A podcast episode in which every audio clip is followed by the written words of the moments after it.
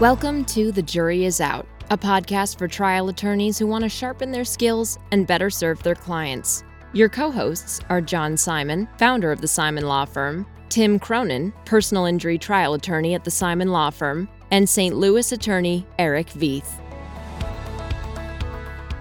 Welcome to another episode of The Jury Is Out. I'm Eric Vieth. I'm John Simon. We're back with Javad Khazaeli. Welcome back. Nice to have you. Welcome well, back that, again. Yeah, nice to be here again. I think you guys are never going to get rid of me. Does Green Card require an employer to s- sponsor you? or So Green Card, it requires one of those relationships. So for us, it was an employer did it. Sometimes it's when you're in the U S and you get married to a U S citizen. Now, remember that conversation we had about how you got into the U S. But if you came here, you always hear the stories about somebody came here as a student or a visitor mm-hmm. and then got married. If you come in, right now we're seeing a, a mass influx of Afghan refugees and Ukrainian refugees. They can apply for their green card a year after they get here. One of the things that's been like the coolest thing that I've done in the last year or so is there's a former politician in Missouri named Jason Kander.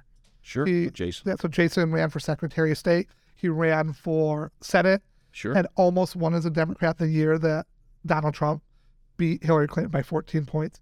Barack Obama called Jason, had him fly to D C. Barack asked him to run for president, and he did. And he was actually doing really well until he dropped out because he was dealing with undiagnosed P T S D from his time serving in Afghanistan.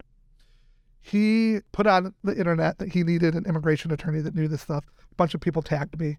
So in August of two thousand twenty-one, right before Kabul fell, we started working on a project where we were trying to get four families out of Afghanistan whose relatives were interpreters. So there were four U S military people trying to get their interpreters' families out. This was supposed to be like a two-week project that Jason and I were working on. We had these people. We were calling everybody homeland. Finally, we got connected to the Marines. They were going to take our people to the airport and put them on a U S military plane.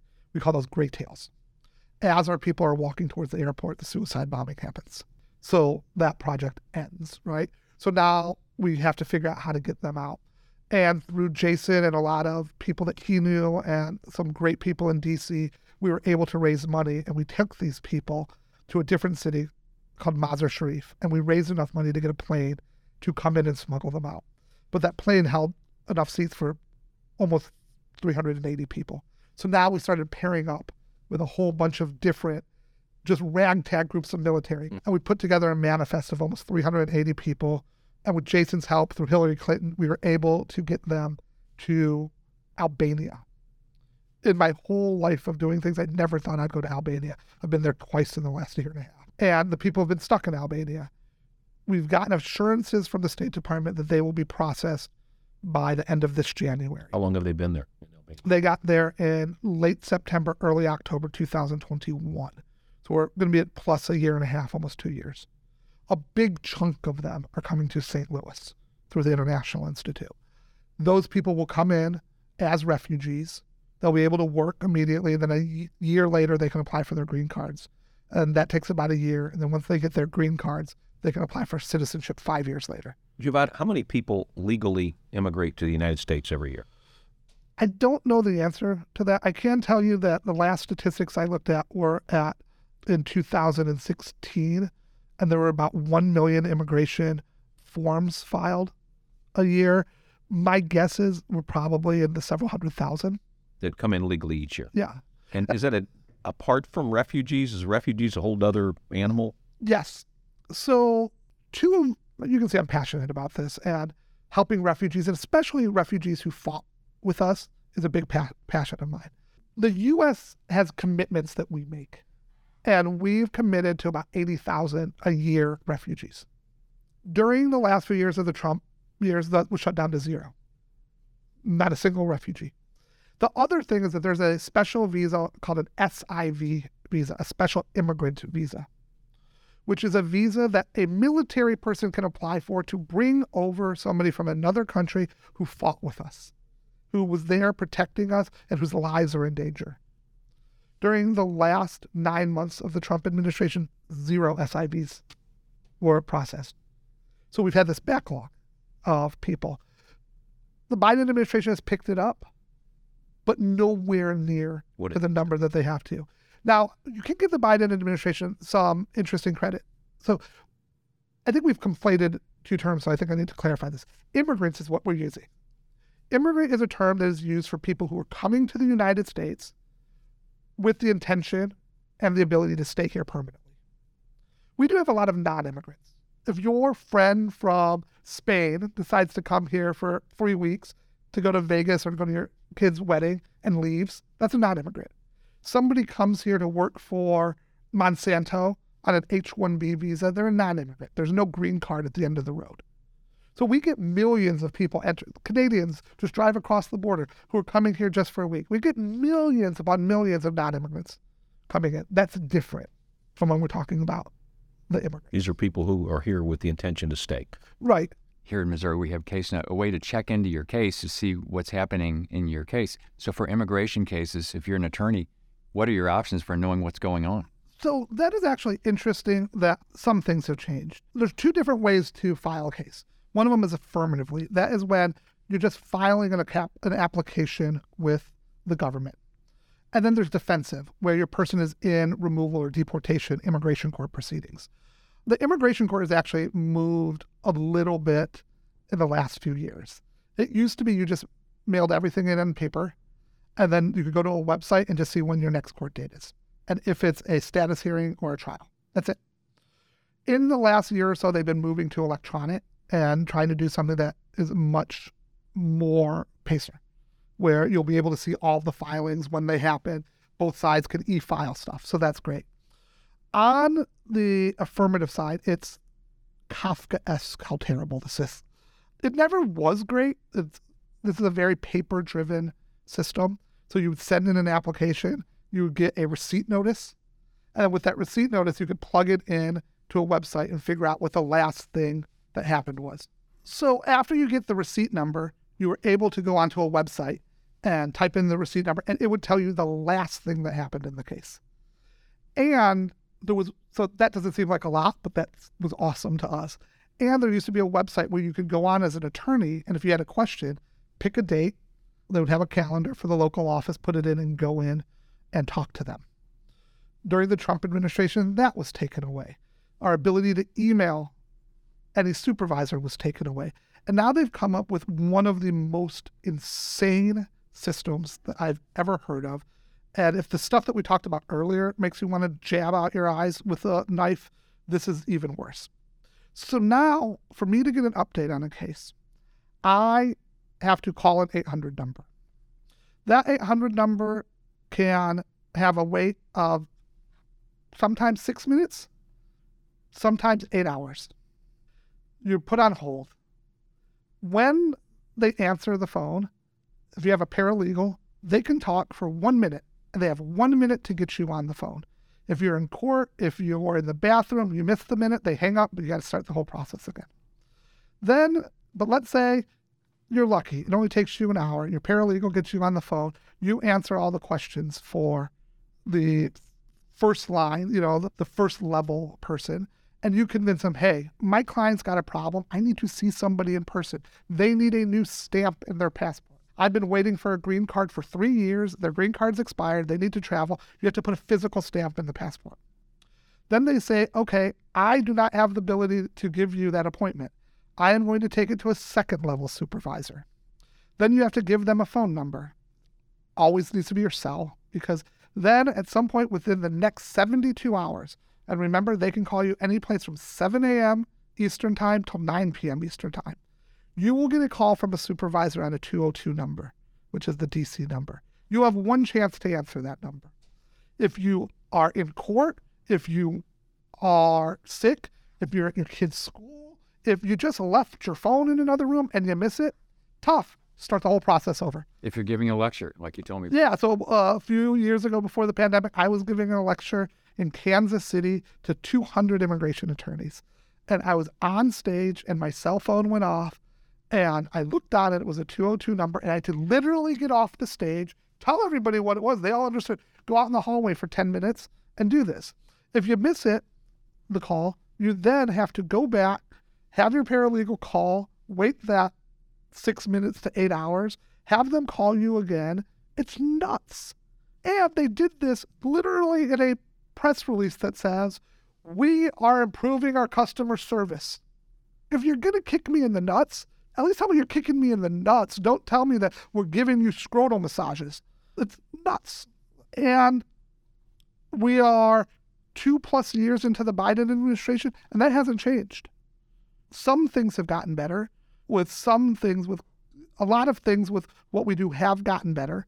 Processing has got, happened quicker. We're getting less dumb stuff. But a lot of these legacy things that were put into place are still there. And so I asked, I do federal court litigation. I argued appellate cases in front of the Eighth Circuit. When I look at the difference between that and doing these hearings and these trials, until last year, I had a tape deck in my office because if I wanted to get, there are no transcripts from immigration court. If I wanted to find out what happened, I would have to get a copy of an audio tape and listen to it. Not like an M P three, literally like Walkman back in nineteen eighty-four. It's yesterday's technology tomorrow. We heard a lot about dreamers mm-hmm. during Trump. What what's happening on that front? So let's talk about what a dreamer is. A dreamer is somebody who was entered the country undocumented or their status expired, but they came into the country when they were under sixteen years old. They've lived in the country for many years. They either got, there's restrictions on this. They either went into the military or got a high school diploma. They have no criminal record. And across the board, everybody agrees that these people are Americans in all but name. So President Obama signed an executive order that uh, allowed these people to stay in a legal limbo until the government took action to fix this. And the government never did. President Biden has put forth a whole bunch of new executive orders and policies to protect these people. But here's another thing that we've been seeing that has been very interesting, is that there are specific federal courts in America that only have one judge in them.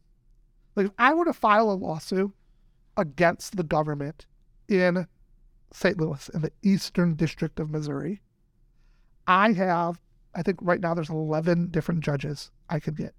Majority of them appointed by conservative presidents, but there's a few Obama people in there, but generally I get a mix of people.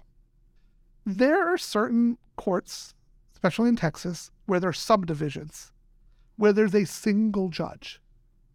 And what has happened is, mainly Texas and Missouri, their attorney generals will, whenever the Biden administration puts forth one of these policies, will then sue, but they will magically file the lawsuit in this one division where it ends up in front of Judge Tipton, who is a Trump ideologue, and he will knock it down. It's the same thing that they did in a different place where they were trying to overrule an abortion pill that was approved by the F D A twenty years ago. It's specific forum shopping that they're doing. So that judge basically has said that within the next year or so, within the next few months, he's going to make a ruling that we think is going to basically get rid of the Dreamer program totally. He's basically restricted it over and over. No new people can apply for it. We have it out loud for new people. And soon he's going to say, pretty confident that we can't renew those cases. So you're going to have hundreds of thousands of people who've been here since being children and who've been here for decades that are going to lose all immigration status. And here's, I'm a big believer in also saying, how does this affect you as an American citizen? It's going to affect you a lot. Number one, these people are no longer going to have legal work status. So if they're one of your employees, you're going to have to make the call. Am I going to continue apply, employing them in violation of law, or am I going to lose an employee that I really need? Here are two things we talked about that I find to be very interesting if we look at this from a selfish American point of view.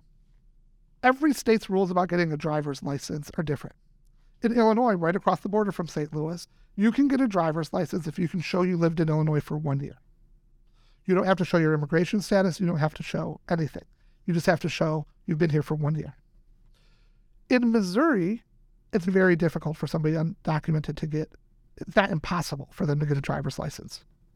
Right? And I can imagine somebody saying, why should we give them driver's licenses? They're not here legally, blah, blah, blah. And I say, I don't care about that. I care about if somebody gets into a car accident with me from a very selfish point of view. Do I want that person to have car insurance?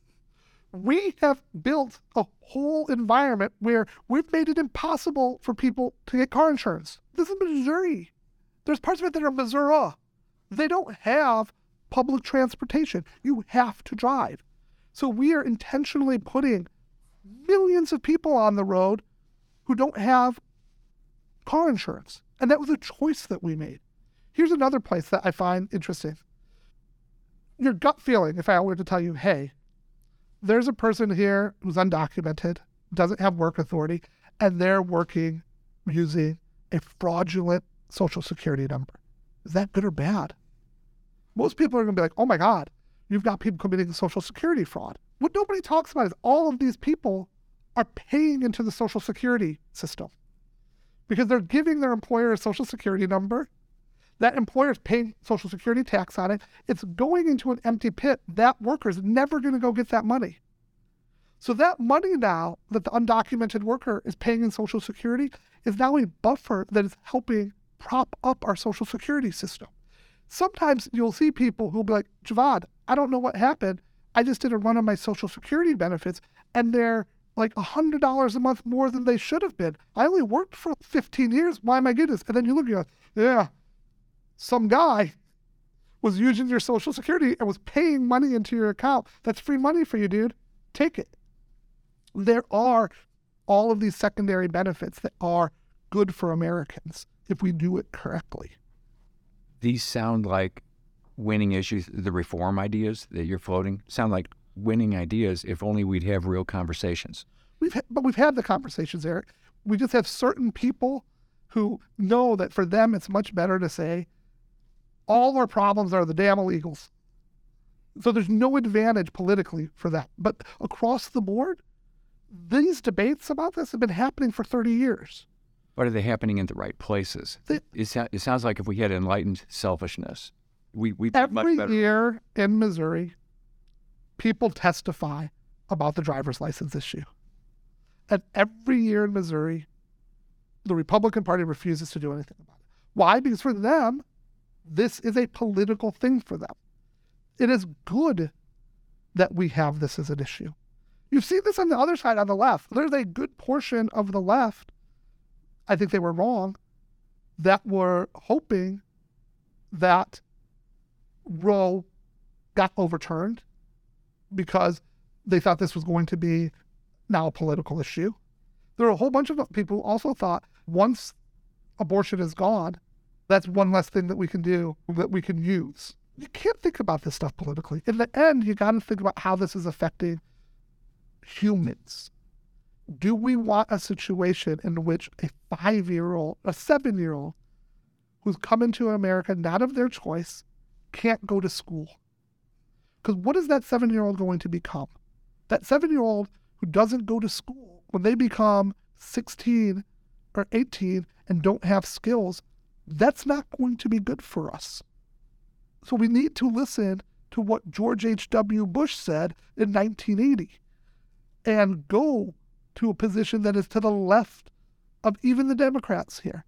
We need to do what's good for us. We need to have people here who are working legally, putting, paying taxes, helping us lower inflation. And I was a prosecutor on this. If they're committing violent crimes and stuff, arrest them, kick them the hell out. But let's replace them with somebody who's good. This idea that we're going to paint everybody with the same paintbrush doesn't make any sense to me. And the last part I'll put about this is every single family in America, when you sit down at Thanksgiving and have drinks with them, eventually they'll get back to their origin story. Unless their family currently lives on a reservation, they were immigrants. Anheuser-Busch down the street tells the story of Adolphus Bush coming through. Every one of these things has an immigrant story. But now You read the stories about how the Irish were treated in America for years, how the Italians were. And then we go and say, but now the Irish and Italians are treating the next wave of immigrants. You're even seeing in sections of America where there are Central Americans who came into this country unlawfully and over the years were able to become lawful, who now are against the next wave coming in. When you're run through a door to safety, you're not a good person if you slam the door behind you.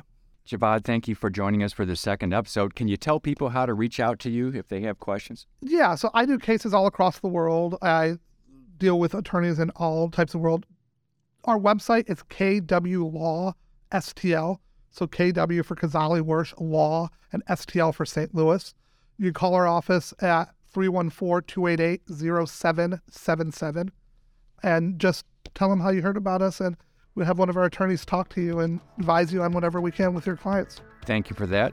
And thank you again for joining us for the second episode. This was fun. Yeah, thanks again. This has been another episode of The Jury Is Out. I'm Eric Feith. I'm John Simon, and we'll see you next time. The Jury Is Out is brought to you by The Simon Law Firm. At The Simon Law Firm, P C, we believe in the power of pooling resources in order to create powerful results. We often lend our trial skills and experience to lawyers around the country to achieve better results for their clients. Our attorneys welcome the opportunity to work with you on your case, offering vast resources, seasoned litigators, and a sterling reputation. You can contact us at three one four, two four one, two nine two nine. And if you enjoyed the podcast, feel free to share your thoughts with John, Tim, and Eric at comments at thejuryisout.law. And subscribe today, because the best lawyers never stop learning.